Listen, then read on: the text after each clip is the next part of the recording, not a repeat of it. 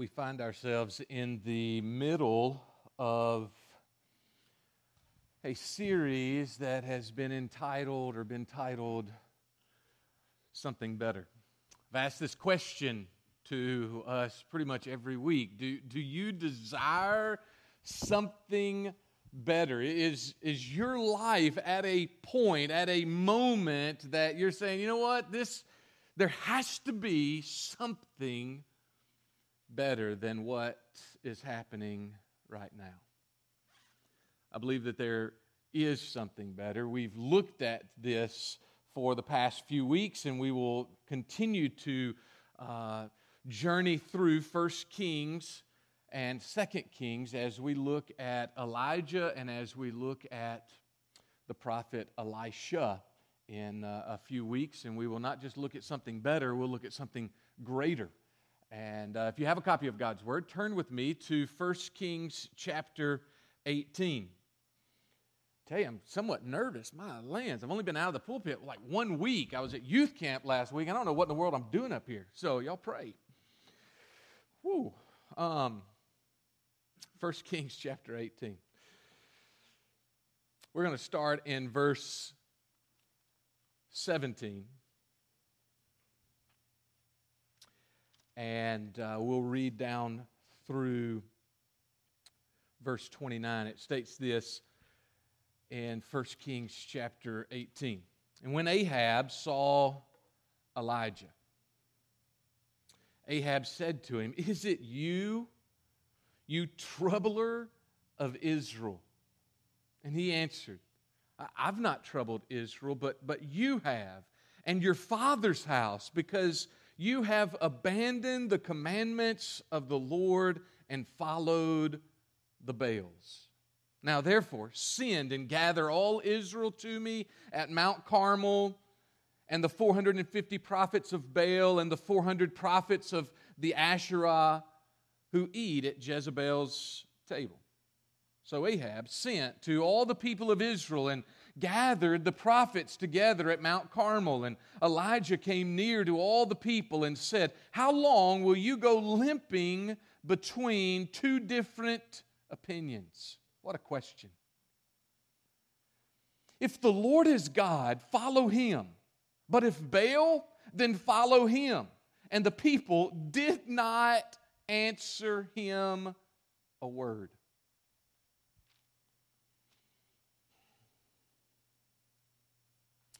Verse 22 Then Elijah said to the people, I, even I only, am left a prophet of the Lord, but Baal's prophets are 450 men. Let two bulls be given to us, and let them choose one bull for themselves and cut it in pieces and lay it on the wood, but put no fire to it. And I will prepare the other bull and lay it on the wood and put no fire to it. And you call upon the name of your God and I will call upon the name of the Lord, the God who answers by fire. He is God. And all the people answered, It is well spoken. Then Elijah said to the prophets of Baal, Choose for yourselves one bull and prepare it first, for you are many, and call upon the name of your God, and put no fire to it. And they took the bull that was given them, and they prepared it and called upon the name of Baal from morning until noon, saying, O Baal, answer us. But there was no voice, no one answered. And they limped around the altar that they had made.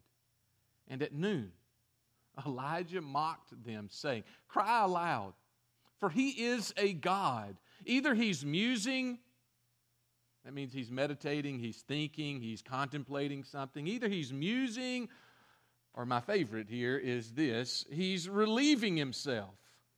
Or maybe he's on a journey. Or perhaps he's asleep and he must be awakened. And they cried aloud and cut themselves after their custom with swords and lances until the blood gushed out upon them. And as midday passed, they raved on but there was no voice. No one answered. No one paid attention. Heavenly Father, I bow before you, and God, I pray God, I pray that for this group that is gathered here today, for these that are in this room, Father, definitively, once and for all, every single man, every single woman would decide. Just as on the side of that mountain, so many years ago, there was a decision day. There was a decision that had to be made. May that day be staring us right now. Father, may we decide today who God is. And may we live that way. I ask it in Christ's name. Amen. So let's catch up just a little bit. Um, first, you and I need to be reminded, more than likely, we need to be reminded that Ahab is king and his wicked witch of the west wife is Jezebel, and they are in charge of Israel, the northern kingdom, so to speak. They are in charge, and as they are in charge, they have kind of ushered out God as the sole God in Israel. Now, Israel is a pluralistic culture and a pluralistic land where there are many gods, and namely, there are the Baals. There as we stated and as we saw a couple of weeks ago, there are um, there's not just one Baal God. There are Baals in every different field, in every different train of thought. They are everywhere. And Ahab is king. The people of Israel are now turned away from God and they are living in this land and they are worshiping and following after Baal. It's been three and a half years since Elijah has shown his face to Ahab. The last time he showed his face, his face was in front of him, and they were talking. Elijah said, Baal is not God. He is not the God of rain as he says that he is. I'm telling you that there will be no rain until I say so, until God says through me that there will be rain. And for three and a half years, there has been no rain. Now God wants Elijah, the most wanted and hated man in Israel, to stand before the king who has said, If you see him, kill him on sight. He wants him to meet with Ahab. And so, therefore, they meet. Two points this morning concerning this topic one God or many. Two points for us this morning as we look at this passage in 1 Kings chapter 18. The first is this there is always a troubler. I mean, there really is. There's always a troubler. In your life, in my life, in our lives surrounding us, there's always a troubler. The question is not if there's a troubler, the question is that must be answered is who's the real troubler? Who is the real one that is making trouble in life. Look with me again in verse 17. Ahab and Elijah meet, and Ahab, the king, says this to Elijah. He said, Is it you, O troubler of Israel? oh, troubler of Israel, is it you? Uh, Elijah, is it you? We all have those folks in our lives, right? Yeah, we do. They're, they're those folks that we don't like them very often. We don't like to be around them. They're, they're the people that get under our skin. They're the ones that ask questions that you're not ready to answer, that I'm not ready to answer. Or they're the ones that ask those questions in a way or at a specific time that just aren't convenient. They're always looking for an angle to attack. They're always looking to possibly even see you suffer. They are the troublers. And there's always some in our lives. And Ahab believes that Elijah is the troubler, not just for him, but for all of Israel. In essence, Ahab was saying this Hey, I am sick and tired of this drought. I am sick and tired of all the shenanigans. I'm sick and tired of trying to find you. I am sick and tired of being here, and you are the one that is causing all of this trouble. But Elijah says this I haven't troubled Israel. It's not me. I'm not the troubler. I'm not the real troubler. It's you, Ahab. It's not just you, Ahab, it's you and your father's house. Listen to what he said. Why are they, Ahab and his father's house, being uh, put to this test of, of being the troubler? It's because you've abandoned the commandments of the Lord.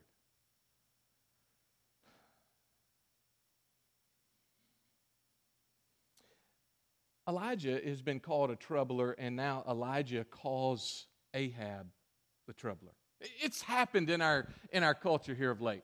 You've watched a newscast, and there has been some huge incident that has been up there, and the person who speaks the loudest has got the microphone, and you're like, how in the world did this person get in front of this camera with this microphone? And they are just blabbing it is loud, it is large and in charge, and they make a huge case.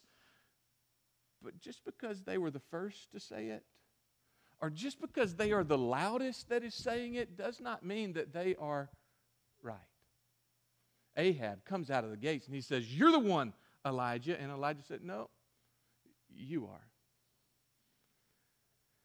You and I must understand that there is a troubler, yes, but we have to find the real troubler.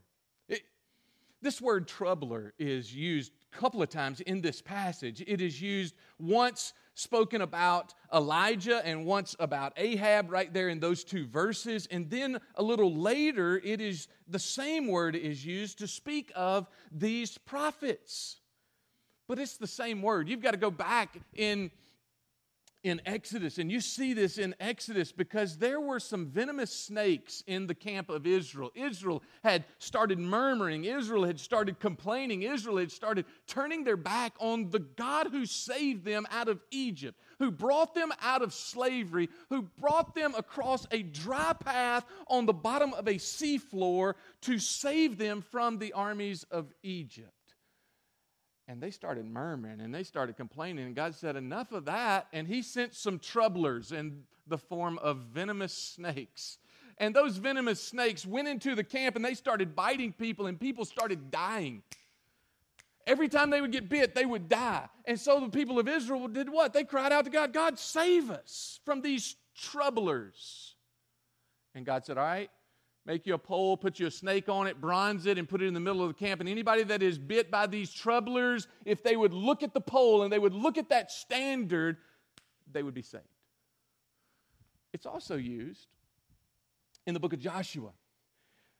Israel goes into the land and Israel defeats Jericho, and every possession in Jericho is to be God's. It's set aside and it is to be God's. And there's this one guy, Achan. Oh, Achan. Achan looks inside of a tin and he sees some gold. And Achan looks inside of this same tin and he sees a couple of, of garments and he says, Nobody will ever know.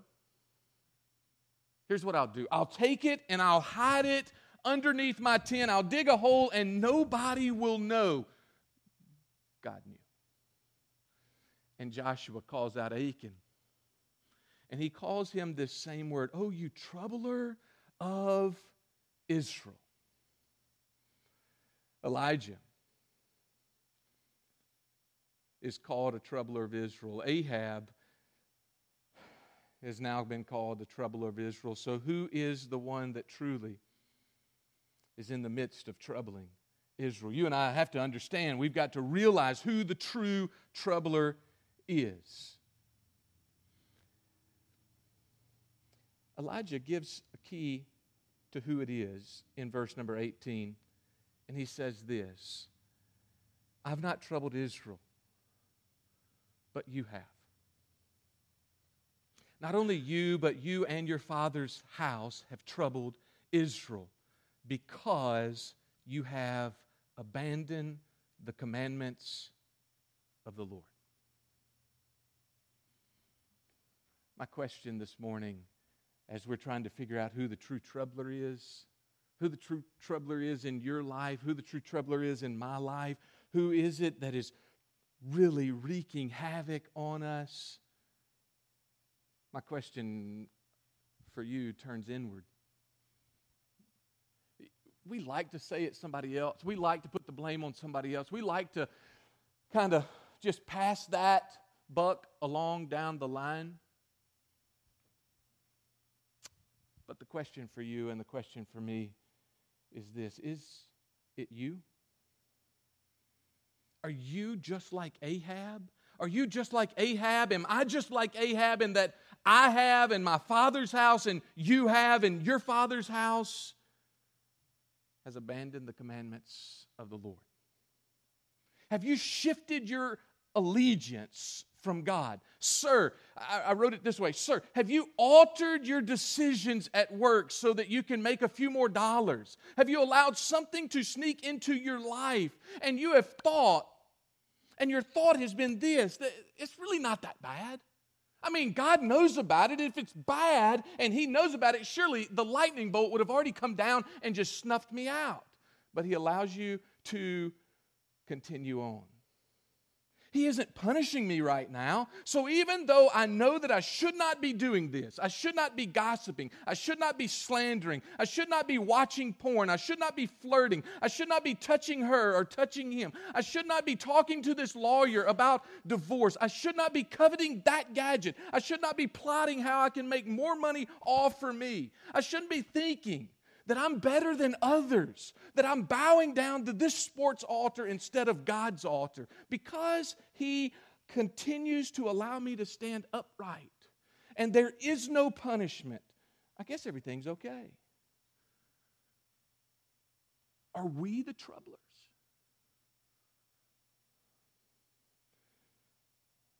I got your attention. Elijah got Ahab's attention you and I must realize to understand yes, there is a troubler, but is that troubler me?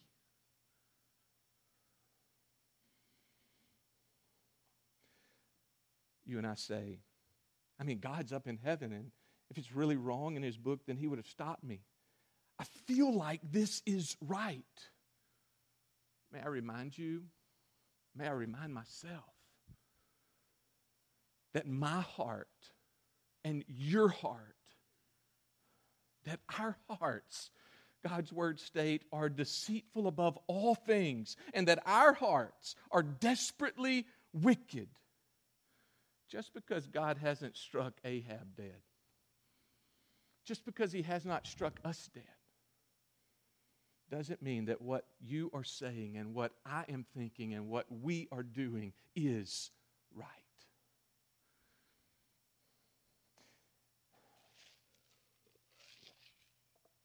Let's give some comedy for just a second and then we'll stretch the rubber band a little more. You know, for like seven weeks, I have been um, doing youth work here, and uh, I've learned a, a thing. Well, I've actually learned two things. One, I have had more acne in the last seven weeks than I have in 16 years previous. I guess just the close proximity of that is uh, causing an outbreak. It is crazy. Yeah, I'm still going down these aisles that I thought that I was finished with when I finished puberty. But the second thing that I have learned and that I have been reminded of, I actually knew it, but I've been reminded of concerning youth is this. You know, I spent uh, a few days in very close proximity with our kids this past week as we were at Covenant College and uh, had a great time of youth camp. I didn't lose any of your kids. You are thankful, I think, that I didn't, that I brought everybody home, and uh, I am as well. But here's what I've come to realize I've come to realize, I wrote it this way I've come to realize that teens are finding their way and are mastering deception. They're finding their way to master deception. You say, what do you mean by that? Here's what I mean. We adults have mastered it. We adults have mastered how to deceive somebody. We can shove the direction this way or that way, make this decision. It was because of this or that. We hide our sin so well that we divert it in whatever direction that we want. We feel this way or that way. They did this or that, and, and we just cover our sin so well that we cope with it and we think that life is okay. That's what's happening right here. Ahab and all of Israel, they're putting the blame on Elijah. They're saying, You're the one that is the troubler. Our sin is our sin. We're coping with it, and that's called life. And Elijah says, Nope, that's not life. That's called sin. And, sir, ma'am, Brian, you, we need to repent of it and we need to get right with God. Really, what's was being said by Ahab and so oftentimes by you and by me is that the troublemaker in my life and the troublemaker in your life is you. It wasn't somebody else's fault. It wasn't even Satan's attack on you. It was your heart, and it was my heart desiring this and deceiving us. Our heart chooses to rebel against the commands of God by choice and by nature. Hey, let me give you an illustration. Because I've been dealing with youth, and this has been spoken this past week as I was thinking about this, I, I just played this illustration out he says to keep sex between one man and one woman in the marriage covenant. It's not a contract that can be torn up. Marriage is a covenant between a man and a woman and God. There is this triune covenant between a man and a woman and God, and sex is to be in that relationship. The intimate parts of a person are to be revealed and kept in that only. Yet you and I, we find ourselves in a culture that's inundated with sex. It is, it is inundated with sex. It is even to the point that we become numb to it. You turn on the radio, and every stinking song on the radio, whatever the station, it is about that. Turn on the television, it's about that. Turn on a sports game, it is about that. Go to the gym, it is about that turn on the computer, look on the internet, open the newspaper, read anything. Your mind and my mind were overloaded with sex.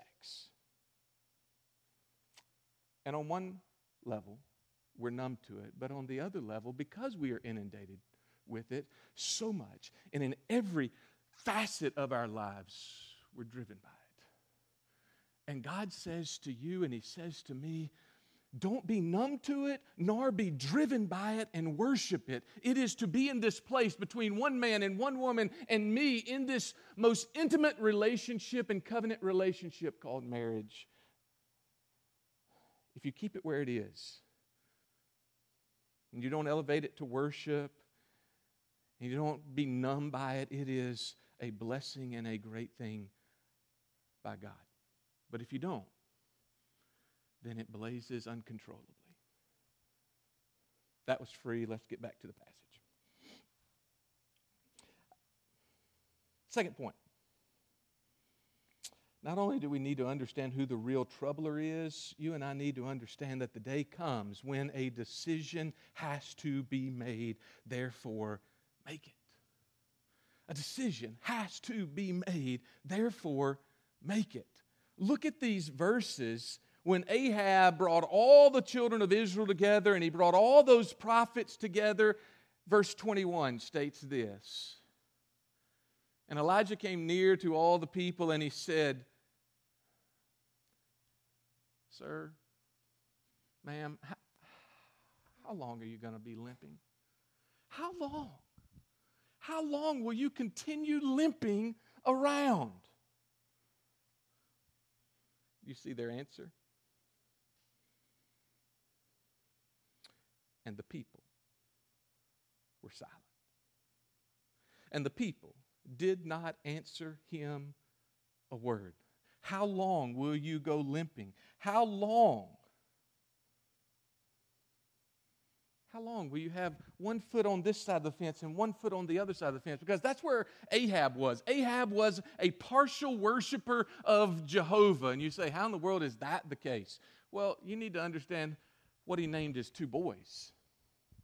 He, he named his first son Ahaziah. Ahaziah literally means owned by Jehovah. This is Ahab, the king. He named his son owned by Jehovah. Then his second son, he named Jehoram. Jehovah be exalted. Ahab says, I, I want the best of both worlds. I, I want to pay homage and allegiance to God, and so therefore I'm going to name my boys after him. And then at the same time, I, I, want everything this world has to offer, and so I'm going to straddle the proverbial fence. And if you and I straddle the proverbial fence, guess what? We limp around.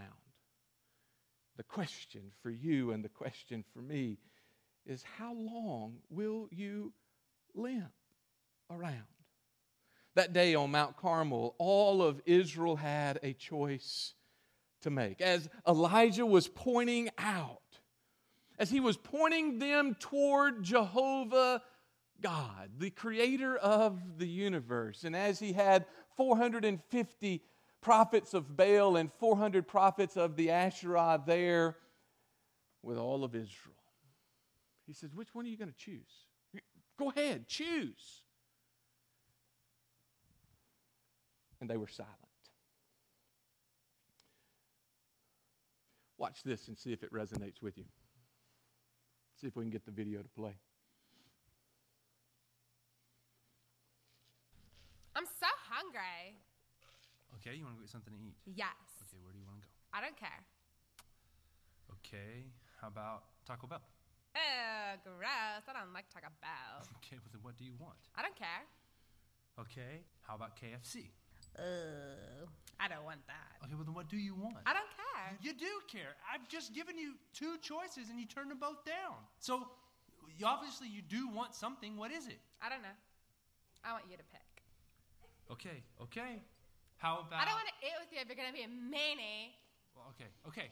I won't be mean as soon as you choose because we can stand here and have this conversation for the rest of my life. I'm going to just be quiet until you make a decision about what you want to do. Like, what kind of food do you want to eat? I don't know, like a burger? Okay, a burger. How about backyard burgers? Ooh, I don't like backyard That's burger. burgers. That's exactly what you said you wanted. I don't want it anymore. You don't want burgers? I'm not really hungry anymore. You're not hungry. No. Okay, then what do you want to do? I want to watch TV. You want to watch TV? Okay, what do you want to watch? I don't care.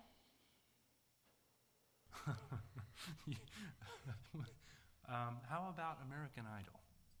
I don't like American Then Idol. What do you want to watch? I don't care. You pick. I'm not.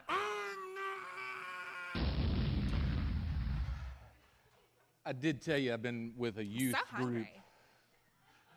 Uh, yes, she said uh, she was hungry at the end. Sorry. Uh, I forgot about that last little bit. I, I did tell you I've been with youth for a while, and my brain is fried a little bit as well. It is decision day. No longer do we need, no longer can we take the freedom to kick the choice down the road. It's decision day for you, it's decision day for me. The question for you and the question for me is do you believe God is who he says he is? The creator of the universe, the one who created everything that is in this world, in this universe. Do you believe what he says? That he is who he says he is? Or do you believe creation? What Elijah was saying is similar to what Joshua said to the children of Israel as he came to the end of his life. He said, Choose you today. Who are you going to serve? Are you going to serve God? Well, if you're going to serve God, then serve Him. If you're not going to serve God, then don't serve Him. But as for me and my house, we will serve the Lord. Elijah is saying something extremely similar. He's saying this to 2015 Americans. If you're going to serve the world, serve it. Go all out. By all means, don't hold anything back. Do not stra- uh, straddle the proverbial fence. Serve the world if you're going to serve the world. Go all out. If sex is going to be your God, then get after it. If money is going to be your God, then sell your soul to it and get all that you can in these 70 or 80 plus years. If family is your God, by all means, spend every moment with them. If work, then kill yourself there.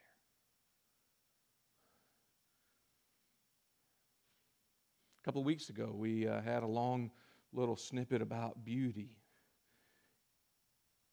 men and ladies alike, if beauty is what you're going to serve, then by all means, nip it and tuck it, paint it and cover it and push it up, suck it in, Botox it, chemical peel it, whatever it is, go for it. But you and I need to know this about every single one of those things. They promise so much, but they deliver so little. They promise you the world, but they deliver little. Only God comes through with his promises. And they took the bull that was given to them, these 850 prophets. They took the bull that was given to them and they put it in pieces and threw it on the altar, and they started going around the altar from morning till noon.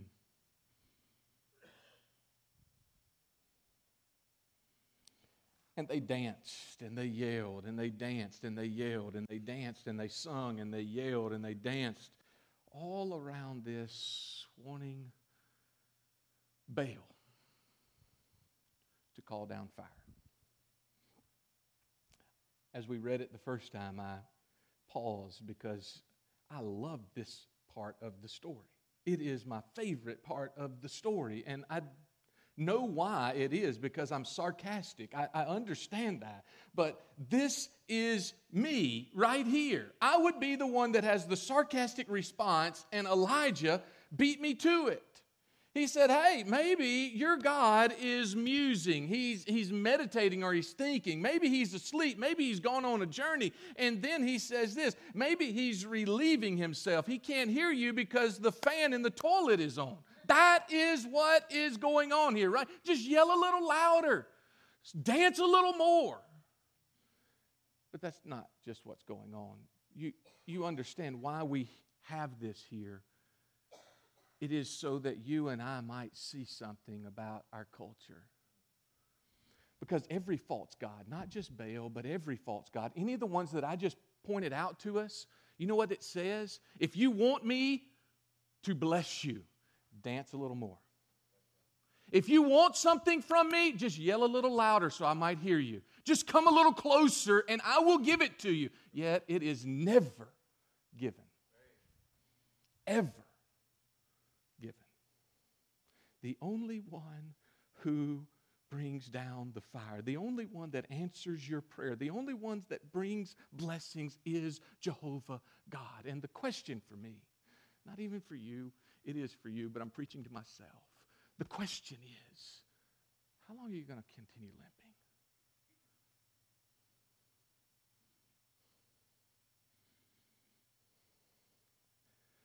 It's decision time for you, and it's decision time for me. Who will we serve?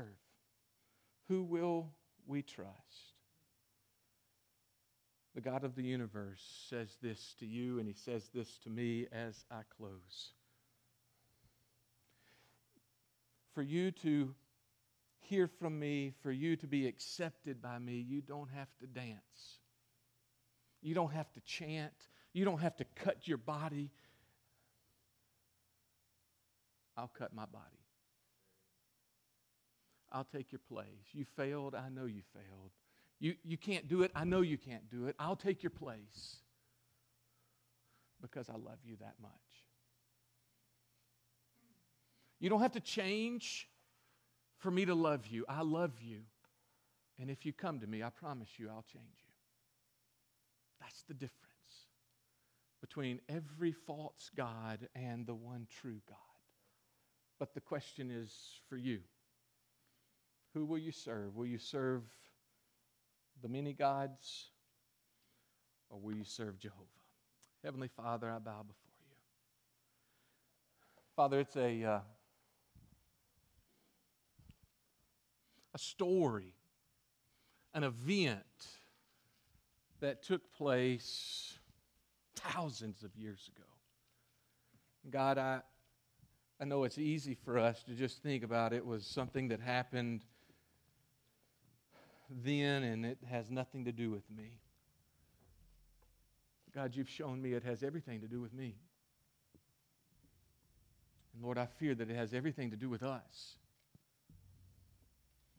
That we limp along. And the question for every one of us how long is that going to happen? Hadn't it been enough time, Brian? Hadn't it been enough time, Riverbend? Might we come to you today? Some of us for the first time. Some of us, might we come back afresh and anew? Might we repent and say, Lord, I am sorry. I am sorry that I have limped along, that I have straddled the fence, that I have tried to have one foot in both realms, so to speak. God, that you would find us where we are. Lord, you would convict our hearts and draw us to you because you love us. And you gave your very best for us. Sir, if you're here today and there are things that are in your life God says to you, just give them to me. Just give them to me. I'll, I'll take care of them. I'll pay the price for that because I love you. Ma'am, there are things that are going on in your life and in your mind and in your world. God says to you the same exact thing. I, I love you. I gave you my best. Why don't you come to me? Let me show you how to make it through this moment and this trial and this situation and this circumstance with me leading you and you not straddling. Sir, you need to make that decision. Ma'am, you need to make the decision. I can't. But the decision day is today. Don't wait any longer.